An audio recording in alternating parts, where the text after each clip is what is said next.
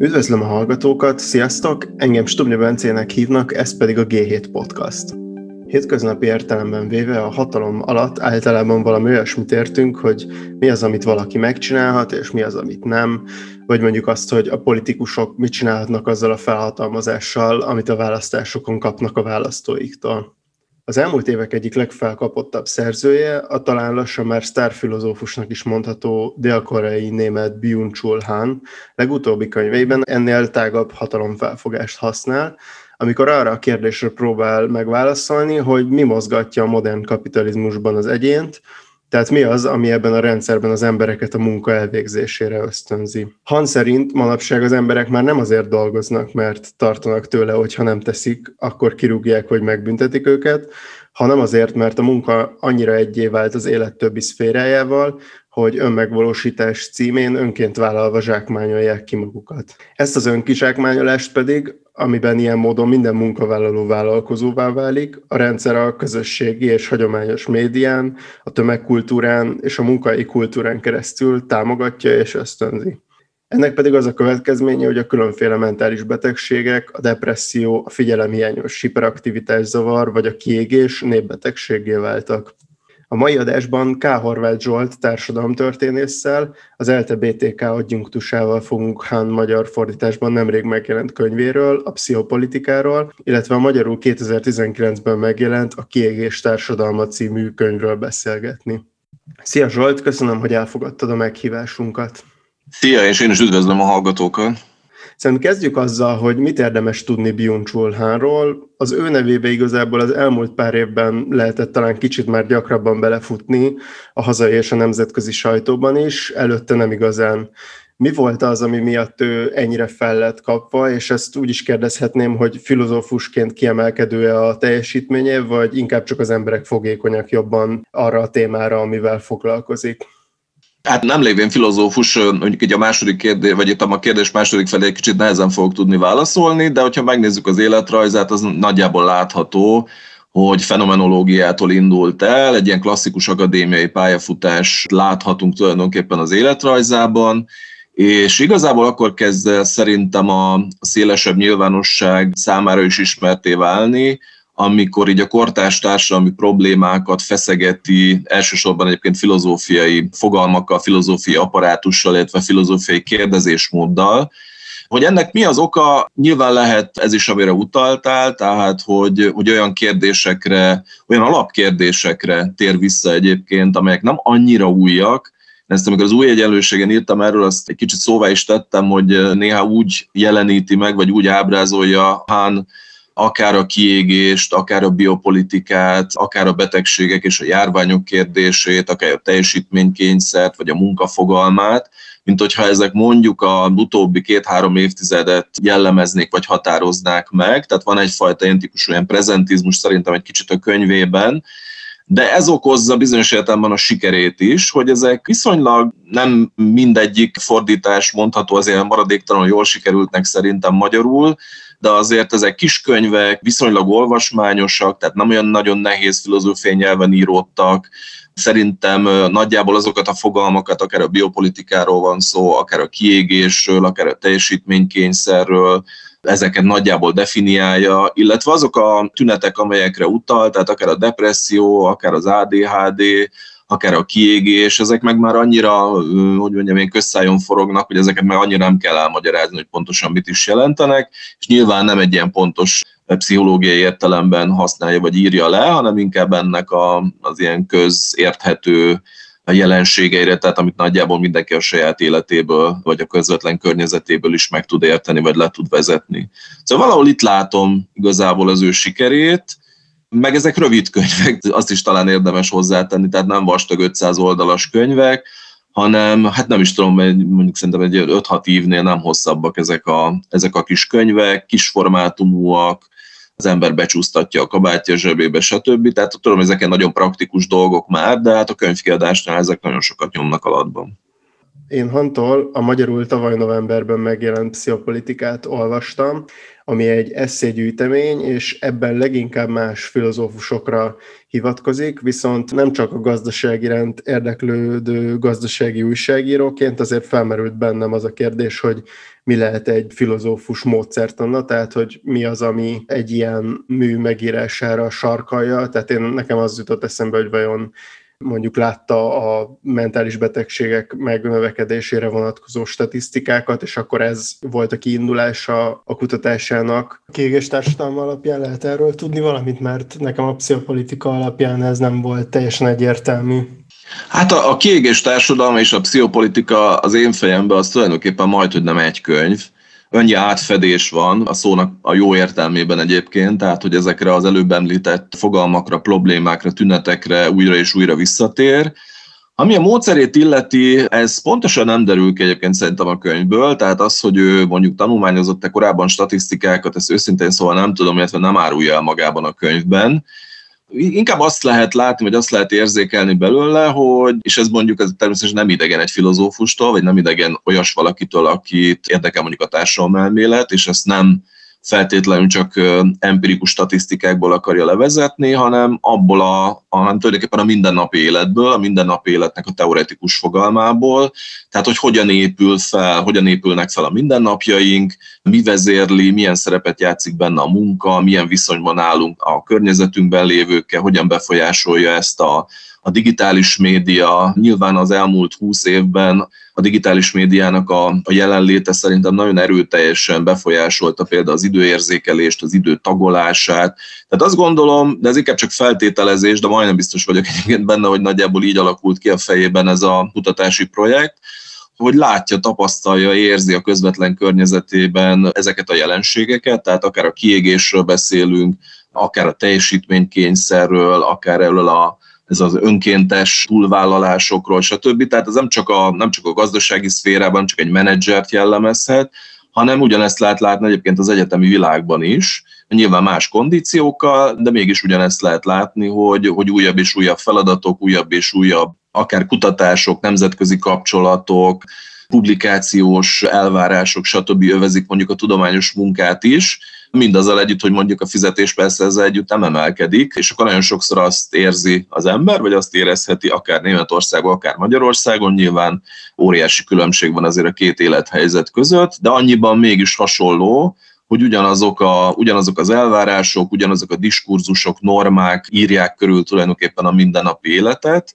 és őt ez érdekli elsősorban. Ilyen szempontból spekulatív, tehát hogy fogalmi alapon, tehát megfigyel, rendszerez, akkor ezeket megpróbálja visszavezetni klasszikus filozófiai munkákhoz, itt mondjuk Hannah Arendt, Michel Foucault talán az egyik leggyakrabban hivatkozott szerző, akitől a biopolitikától, akkor a lelkek kormányzása, ez az egész ilyen pszichopolitika, tulajdonképpen visszamegy Michel Foucault-nak a 70-es években folytatott kutatásaira, amely hát nagyjából azt írja körül, hogy a, a modern társadalom, vagy a modern kapitalista társadalom, az hogyan befolyásolja, vagy hogyan bírja engedelmességre az egyént, és tulajdonképpen, amit a Hán bemutat, vagy ahogy, ahogyan értelmezi a, a kortárs társadalmat, az nem választható el ilyen szempontból a, a klasszikus modern társadalomtól, csak ugye Michel Foucaulthoz képest ugye azt mondja, hogy még Fukónál a, a fegyelmezés maga az elsősorban korlátozást jelent, tehát olyan értelemben fegyelmeznek, hogy megmondják azt, hogy mit nem tehetsz meg, hol vannak a határai annak, amit a cselekvéseidben megengedhetsz önmagadnak, itt pedig elsősorban arról van szó, hogy tulajdonképpen azt érezzük a kortárs társadalomban, hogy ilyen jellegű határok nem igazán vannak, hanem a pozitivitás, ugye erre a fogalomra fűzi fel nagyjából a,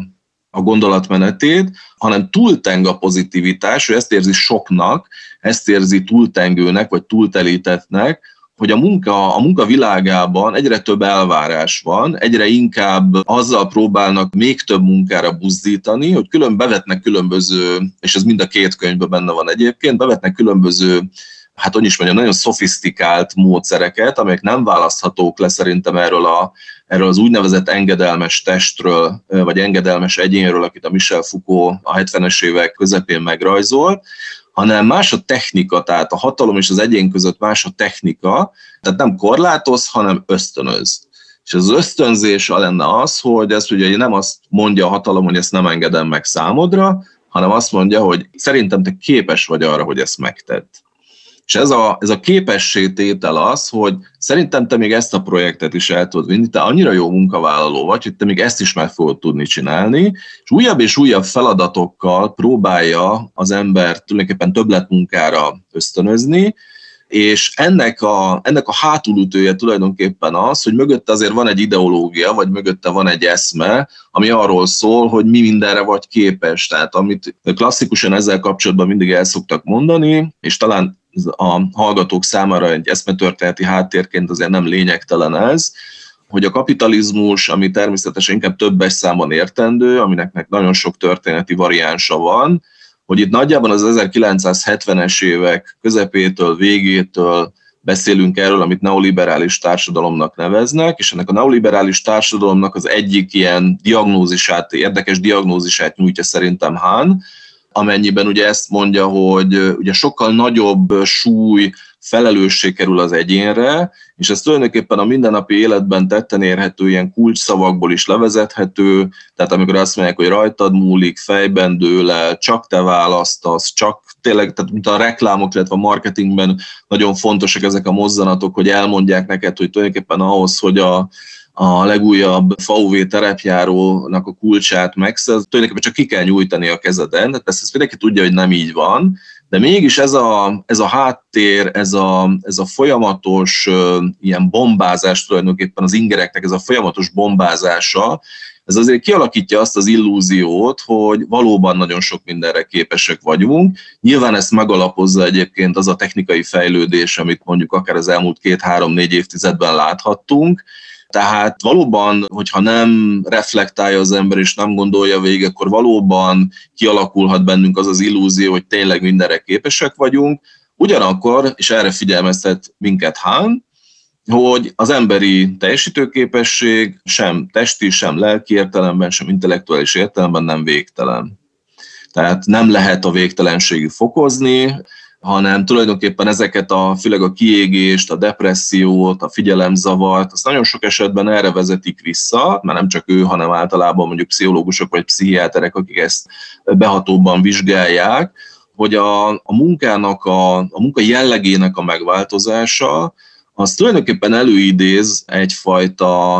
hogy mondjam, tehát hogy a, tulajdonképpen minden, minden, minden megváltozik a munka körül, tehát megváltozik a munkahely, a munkaidőnek a fogalma, megváltozik a munka jellege, tehát amit ugye multitaskingnak szoktunk ugye nevezni, tehát az, hogy nagyon sok részfolyamatot kell egyidejűleg menedzselni, akkor mondjuk a 2020-as év, amelynek a nagy része a járványjal telt el, szerintem nagyon világosan rámutatott arra, hogy hogyan változik meg a munkaidő és a munkahelynek a, a fogalma, vagyis hogy nem járunk be adott esetben dolgozni, hanem itthon vagyunk, és akkor tulajdonképpen az olyan viccesnek is tűnhet, hogy mondjuk pizsamában, mondjuk felül rendesen felöltözve, de mondjuk alul pizsamában és papucsban vesz részt az ember mondjuk egy értekezleten, vagy egy államvizsgán, vagy bármilyen hivatalos jellegű rendezvényen, ugyanakkor tulajdonképpen a munkahelyhez bevonul a lakásba. Ez például a, a helynek a megváltozása, és hogy a, a lakás a lakás különböző részei, a nappalitól a hálószobáig, stb. Ez mégiscsak elsősorban az intimitásnak a, a területe, ahol más lelki diszpozíciókkal rendelkezünk, mint, mint mondjuk a munkahelyen, vagy az utcán, vagy egy, is tudom mondom, egy értekezleten, a bíróságon, egy egyetemi szigorlaton, és a többi, és a. Tehát, hogy ez a, ez a fajta változás is hat az egyénre, és az a változás is hat, ami a munkaidőt illeti, tehát a munkaidő ilyen értelemben rendkívül elasztikussá válik. Persze mondhatjuk azt, és ez a, a, még a járvány előtti home office-ra is érvényes, hogy persze tulajdonképpen jó dolog, hogy nem kell mondjuk bemenni adott esetben a munkahelyre, vagy nem kell minden nap bemenni a munkahelyre, és hogy otthonról is végezhető egy bizonyos jellegű munkák. Ugyanakkor ezzel el is nyúlik a, az idő, mert közben kine inna meg még egy kávét, vagy éppen elkezd főzni, vagy közben elmegy sétálni, és azzal, hogy elasztikussá válik a, a munkaidő, ezzel tulajdonképpen is bevonul a lakásunkba, ezzel a munka és a szabadidőnek a, a klasszikus kapitalizmusban kialakult kettőssége valahogyan kezd cseppfolyósá válni, és amikor azt mondja a Hán, hogy egyre inkább a, a munka köré épül fel az életünk, az tulajdonképpen ezt, vagy ezt is jelentheti szerintem. Tehát itt, itt látható az a fajta átalakulás, hogy az igaz, hogy tulajdonképpen a modern társadalom az mindig is alapvetően munkaközpontú társadalom volt, tehát így jött létre. Michel Foucault és mások, egyébként E.P. Thompson nagy angol történész, hogy mindig elmondja, hogy, hogy a kapitalizmusnak ez a lényege tulajdonképpen, hogy a munka fogalma teszi erkölcsössé, tehát az, aki dolgozik, az hasznos, tagja a társadalomnak, az, az, az, aki nem dolgozik, az pedig haszontalan tagja a társadalomnak, ezt így kiélezik. Persze vannak időszakok, amikor az ennél sokkal elfogadóbbak vagyunk mondjuk azokkal, akik adott esetben nem bérmunkából élnek, vagy nem úgy élnek bérmunkából, és a többi, és a többi, de amire tulajdonképpen a Han nagyon szépen rámutat, az az, hogy itt a munka fogalmának a megváltozása, az tulajdonképpen elmossa a szabadidő és a munkaidő közötti korábban viszonylag rögzített határt, hiszen valaki letette a munkát és hazament, mondjuk, tudom én, mondjuk az internet előtt még volt otthon telefon, és felhívhatták, és már az is persze bizonyos értelemben egy kezdi elmosni a munkaidő és a szabadidő közötti határt, de, de az internet és a folyamatos online jelenlét, az okostelefonok, aztán a Zoom, és a többi, és a többi, a Google Meet, ezeket mind-mind tovább fokozzák tulajdonképpen ezt a folyamatot, ami, ami összemossa a munkaidőt és a szabadidőt. Szóval ez szerintem nagyon, nagyon érdekes ebben a, ebben a könyvben. Amit talán esetleg kritikaként lehetne elmondani, az, mindaz, amit a, a kapitalizmusnak a történeti részével kapcsolatban most elmondtam, E.P. Thompson vagy Foucault-val kapcsolatban, az nincs benne ebben a könyvben, és nekem ez hiányérzetet okozott, mert hogy azt az érzetet kelti sok esetben a Han, hogy az a kor, amiben élünk, az a leg, lehető legborzalmasabb, ami az elmúlt évezredek során az embernek jutott, ami lehet, hogy így van, lehet, hogy nem, én ebben nem tudnék állást foglalni. Minden esetre, hogy magára a modern társadalomra sem annyira sarkítottan érvényes az, amit mond, hanem inkább azt mondanám, hogy az intenzitása változik meg ezeknek a folyamatoknak, ami egészében jellemzőek a, a modern kapitalista társadalmakra. Amikor én a pszichopolitikát olvastam, akkor eszembe jutott egy korábbi olvasmány élményem a Foucault felügyelet és büntetés című könyvéből uh-huh. olvastam részleteket, és pont ez volt szerintem az, ami, amit eszembe jutott, hogy, hogy ezeket a fogalmakat itt a hallgatóknak ementén lehetne talán a legkönnyebben tisztázni. Ugye elhangzott ez a fogalom, hogy biopolitika, amihez képest a pszichopolitika fogalmat használja Han, illetve azt is mondtam a bevezetőben, hogy a hatalom, mint fogalom, az itt egy, egy ilyen sokkal tágabban értelmezett fogalom, és nem akkor beszéljünk egy kicsit erről, hogy mi az a különbség, amit, amit Foucault 18.-19. század kapitalizmusában felfedez a korábbi munkaszervezéshez képest, és akkor ehhez képest szerintem összefoglalhatnánk azt, hogy miben más a pszichopolitika, mint a biopolitika, amit, amiről ugye Foucault ír. A felügyeletés büntetésben, és aztán ez később cikkekben is visszatér még erre, ugye van egy ilyen kifejezés, hogy a hatalom mikrofizikája. Ez kapcsolódik ahhoz, amit a bevezetőben mondtál, és amit most is felvetettél, hogy ugye a, a hatalmat nagyon sokszor elsősorban politikai hatalomhoz, államhatalomhoz kötjük, itt viszont nem erről van szó, hanem pontosan azt próbálja meg elmondani, hogy valójában a hatalom az egy ilyen sokirányú, multidimensionális dolog, ami nem csak felülről lefelé terjed, tehát onnan is, tehát egyáltalán nem esze ágában sincs a, a politikai hatalmat vagy a főhatalmat ignorálni, vagy nem tudomást venni róla, hanem arról van szó, hogy, hogy tulajdonképpen minden emberi kapcsolatban vannak hatalmi affektusok, inkább úgy gondolom, hogy minden emberi kapcsolat terhelt bizonyos hatalmi viszonyokkal, és az az érdekes benne tehát, hogy ezek a különböző hatalmi viszonyok, ezek hogyan fogalmazódnak meg konkrét társadalomtörténeti vagy történeti kontextusokban. Tehát amikor a, a felügyelet és büntetésben a, a testről beszél, ami szintén nagyon sokáig egyébként az 1970-es évekig leszámítva mondjuk a, a 30-as évek francia etnológiáját nagyon keveset beszélt a társadalomtudomány a testről, hanem a testre úgy tekintettünk, mint ami elsősorban mondjuk az orvostudománynak a, a terepe, és itt a Foucault arról beszél, hogy nem, nem csak erről van szó, hanem arról van szó, hogy van egy társadalmi test is, és ezt a társadalmi testet, ahogyan megjelenünk, ahogyan járunk, ahogyan a fejünket tartjuk, ahogyan köszönünk, Tehát tulajdonképpen ezek a testtartás, az öltözködés, stb. ezek társadalmilag meghatározottak, vagy ezt is mondhatnám, hogy a test maga is társadalmi konstrukció, és amikor azt mondja, hogy a, a lélek a test börtöne, van egy ilyen kifejezés ebben a könyvben, hogy nagyjából azt írja le, hogy hogyan korlátozza tulajdonképpen ilyen tekintetben a hatalom a, az emberi testet magát. Itt az egyik példája, amiből kiindul egyébként az a hadsereg, tehát hogyan, hogyan kell a hadseregben járni, tehát hogy vezényszóra lépni, együtt lépni, bizonyos értelemben a mozgá, olyan mozgás formákat, vagy olyan lépéseket gyakorolni, amelyek teljesen természetellenesek, sőt kifejezetten mesterkéltek, de nem az a lényege tulajdonképpen ennek, hogy az tudom, természetesnek tűnjön, vagy pedig könnyen végrehajthatónak tűnjön, hanem elsősorban az a lényege ennek, hogy hogy tud a hatalom a testen keresztül megnyilvánulni. És ez ugye nem egy-egy katonának az esetében látványos, sem akkor, mikor mondjuk 5000 katona a lépésben, alakzatban felvonul, annak a látványa az, ami közvetíti tulajdonképpen magát a hatalmi effektus, tehát olyan, mintha a test maga, illetve a test mozgás így visszaverné, mint egy prizma, hogy fel is erősíteni tulajdonképpen ezt a hatalmi effektust. És ennek a lényege szerintem az, hogy ez hogyan megy át a mindennapi életbe,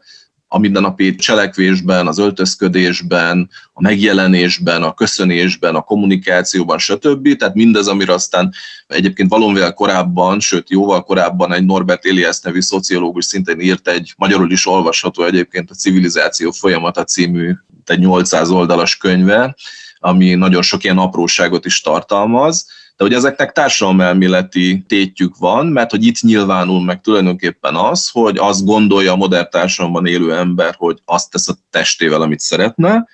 és ez aztán megint megjelenik a marketingben nagyon sokszor, hogy a te tested, te választasz, azt csinálsz vele, amit akarsz, és a többi, és a többi. Ehhez képest ugye azt látjuk, hogy a, a marketing az körülvesz bennünket mindenféle javaslatokkal, tehát, hogyha mondjuk bármelyik kereskedelmi televízióban az ember két, hát illetve nem is, hanem mondjuk 20 percenként mennek ugye a reklámblokkok, és megnézzük, hogy a reklámblokkokban a,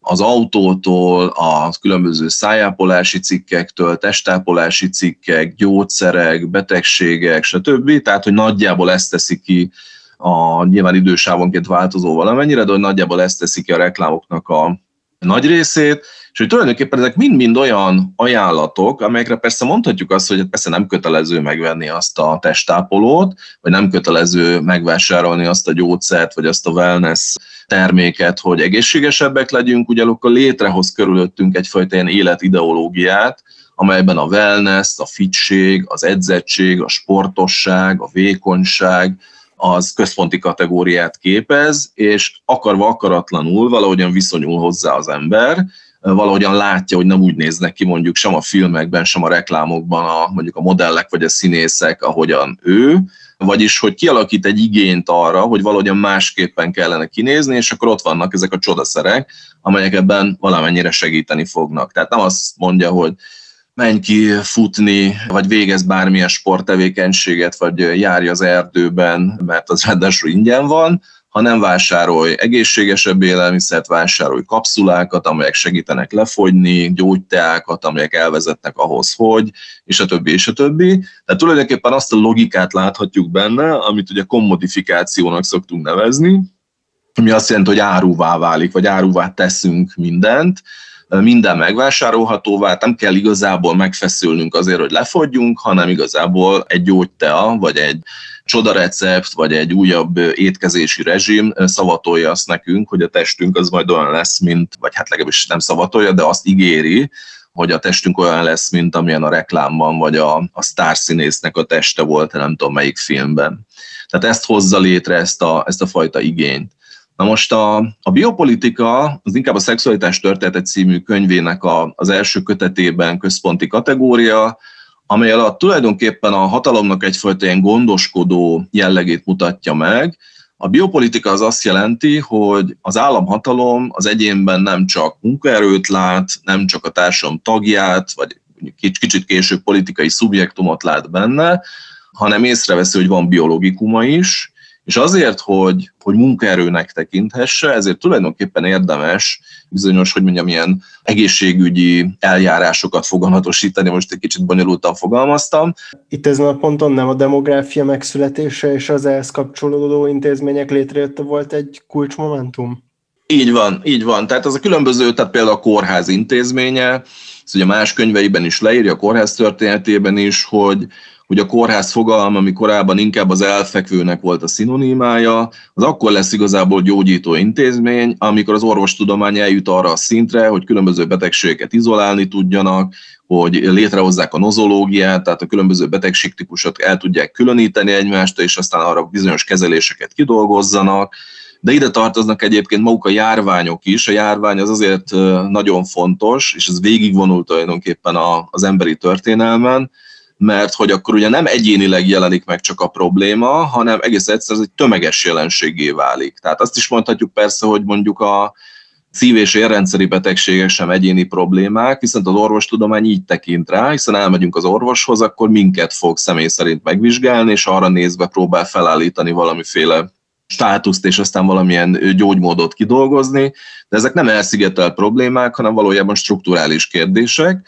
és ugyanez a járványnál sokkal szembeszökőbb, tehát ezt az elmúlt egy évben nagyon jól láttuk, hogy ezek az egyéni problémák valójában társadalmi problémák, és a biopolitika az ilyen szempontból ugye azt látja, vagy úgy fogalmaz, hogy van egy kollektív test, és tulajdonképpen itt népességről beszél, nem is társadalomról, tehát ez a populáció az egy kollektív test, aminek van egy kollektív biologikuma, és a, a kórházzal, az orvostudományjal, az orvosokkal, és aztán az orvostudománynak sok-sok ágával ugye azt próbálja meg valahogyan felszírehozni, hogy az egyes betegségeknek milyen összetevőik vannak, hogyan gyógyíthatóak, és a többi, és a többi, és aztán az már inkább a 20. század, azzal kevésbé foglalkozik Foucault, a 20. század első fele, 19. század vége, 20. század első fele, amikor ezt a szociálpolitikával is próbálják összekapcsolni, tehát amikor azt látják, hogy önmagában mondjuk a, például a TBC, ami ugye Magyarországot ráadásul különösen súlyosan érintette, ez a morbus hungericus, tehát hogy a TBC az nem sajátosan a magyar népnek, vagy a magyar populációnak volt a, a, hogy mondjam, a sajátossága, hanem egyszerűen nagyon rossz lakáskörülmények, a vizes lakás, penészes lakás, nem tud kiszáradni, folyamatosan elfertőzi tulajdonképpen magát a szervezetet, akkor például rájöttek arra, hogy a lakáskörülmények azok az orvostudományhoz tartoznak ebben az értelemben, ha átételesen persze nem szó szerint értve, de hogy ezek a dolgok összefüggenek egymással. Ez tulajdonképpen a biopolitikának a lényege, és hogyha még egy picit tovább lépünk, és a Han mellett talán megemlíteném még a, a Nicholas Rose filozófus, szociológusnak a nevét, aki egy nagyon erősen fukói elgondolásból írt egy könyvet, aminek mondjuk nagyjából magyarul az a cím, hogy a lelkek kormányzása, amely pontosan arról beszél, hogy itt nem a politikai ideológiák a lényegesek, vagy nem elsősorban a politikai ideológiák a lényegesek például az egyén és a hatalom viszonyában, hanem az, hogy a mindenkori kormányzat a társadalompolitikán keresztül mennyire gondoskodik, vagy nem gondoskodik az egyénről. És ez az orvosi értelemben, vagy pszichológiai értelemben, ez tulajdonképpen nem mindegy, mert összefügg a kettő, de ez a viszony, ez nagyon fontos. És hogyha még nagyon elősen megpróbáljuk mondjuk a jóléti államnak az időszakát összevetni mondjuk a neoliberális társadalommal, akkor látható, hogy a, a jóléti állam az egyébként elsősorban a két háború közötti munkásmozgalmi kritikákból kiindulva, meg értelmiségi kritikákból kiindulva, ugye megpróbál emancipatorikus lenni, vagyis azt mondani, hogy a jó minőségű egészségügy, a jó minőségű oktatás, a jó minőségű lakhatás, az minden embernek pont ugyanannyira jár, Persze vannak a társadalomban egyenlőtlenségek, és a jóléti állam ugye arra próbált törekedni, hogy ezeket az egyenlőtlenségeket ezeken az intézkedéseken, tehát az egészségügyen, az oktatáson és a lakhatáson keresztül megpróbálja egy kicsit csökkenteni. Megpróbáljon élhetőbb körülményeket teremteni mondjuk azoknak is, akik nem nagyon gazdag családokba születtek, nem tehetős helyen nőttek fel,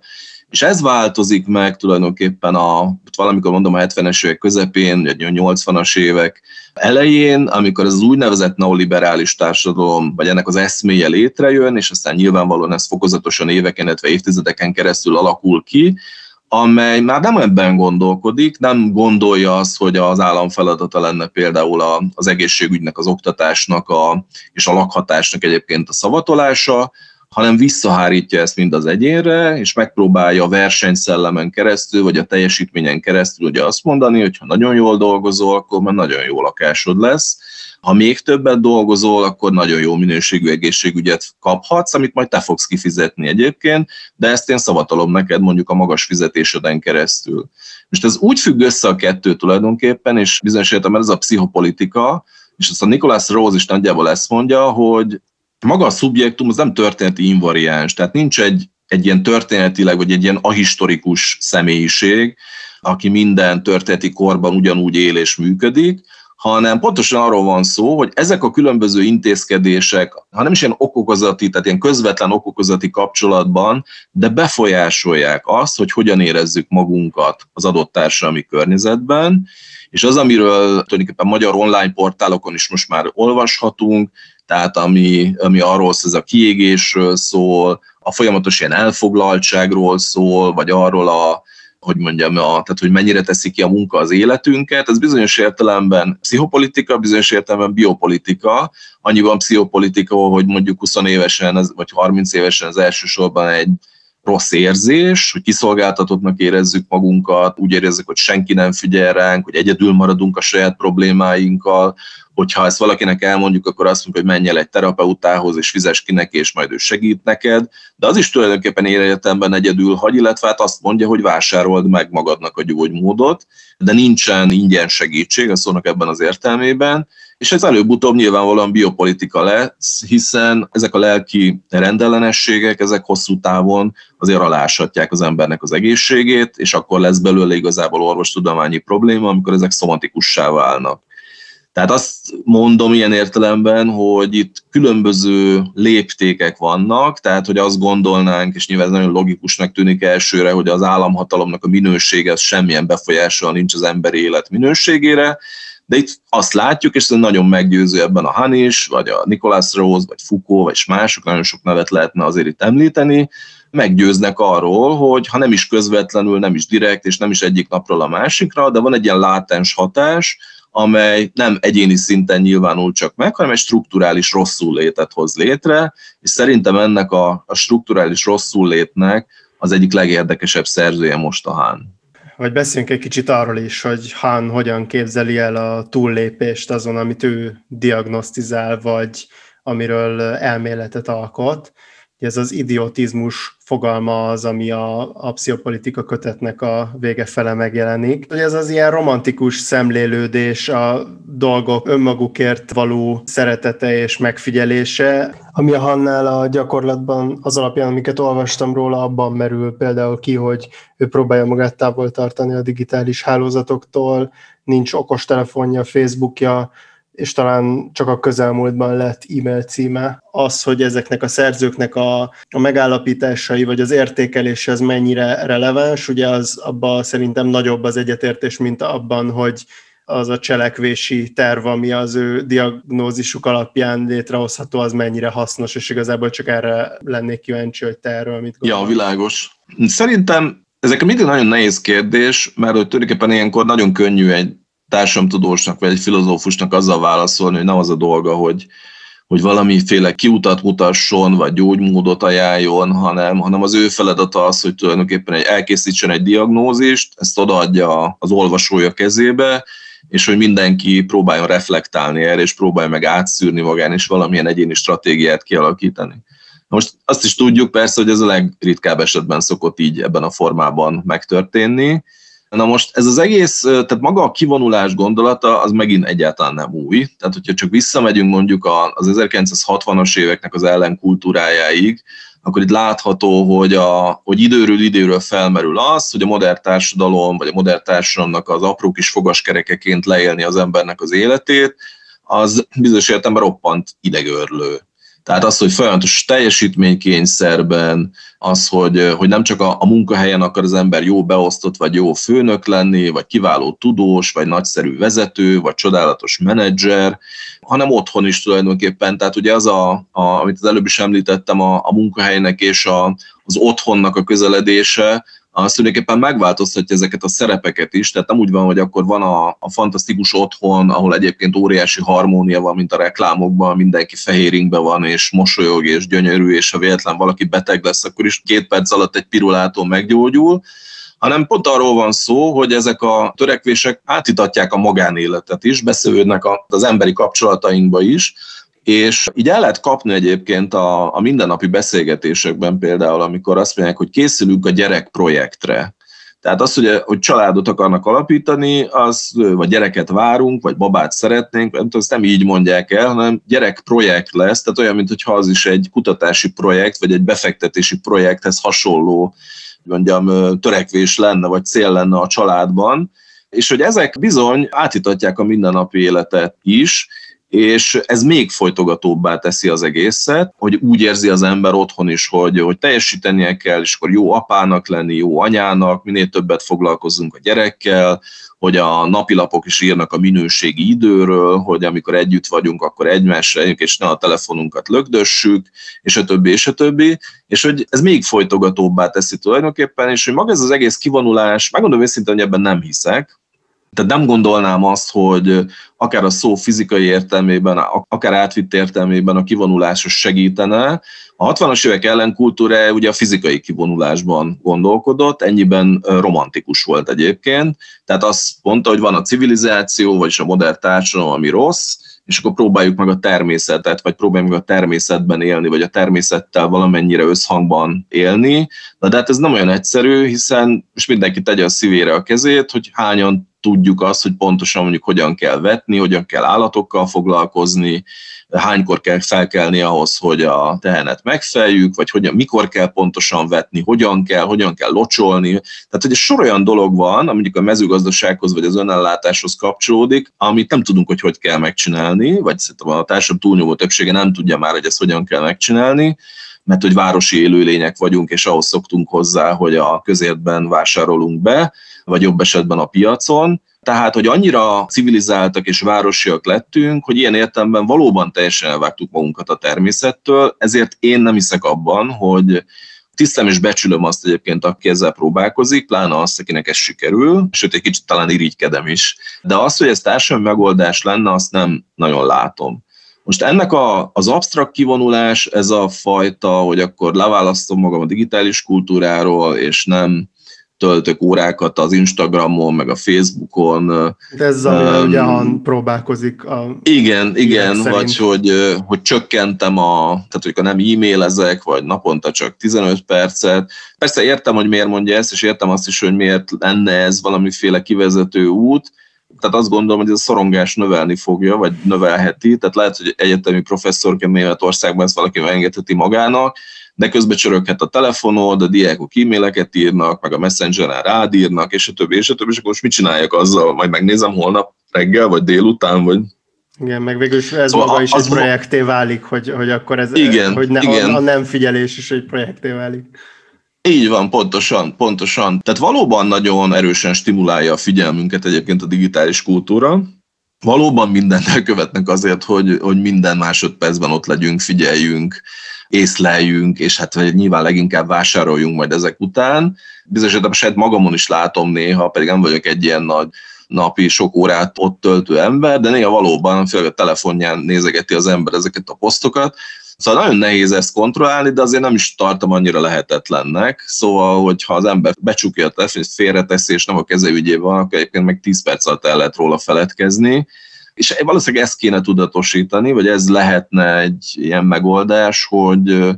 azt tudatosítani magunkban, hogy ne kelljen mindig napra késznek lennünk, ne kelljen mindig ott lennünk, ne legyünk mindig hozzáférhetőek például, vagy ne, le, ne lehessen bármikor megkeresni minket, és a többi, és a többi. Tehát azt úgy lehet éreztetni adott esetben, hogy nem tudom, nem ész vissza, nem veszed fel a telefont,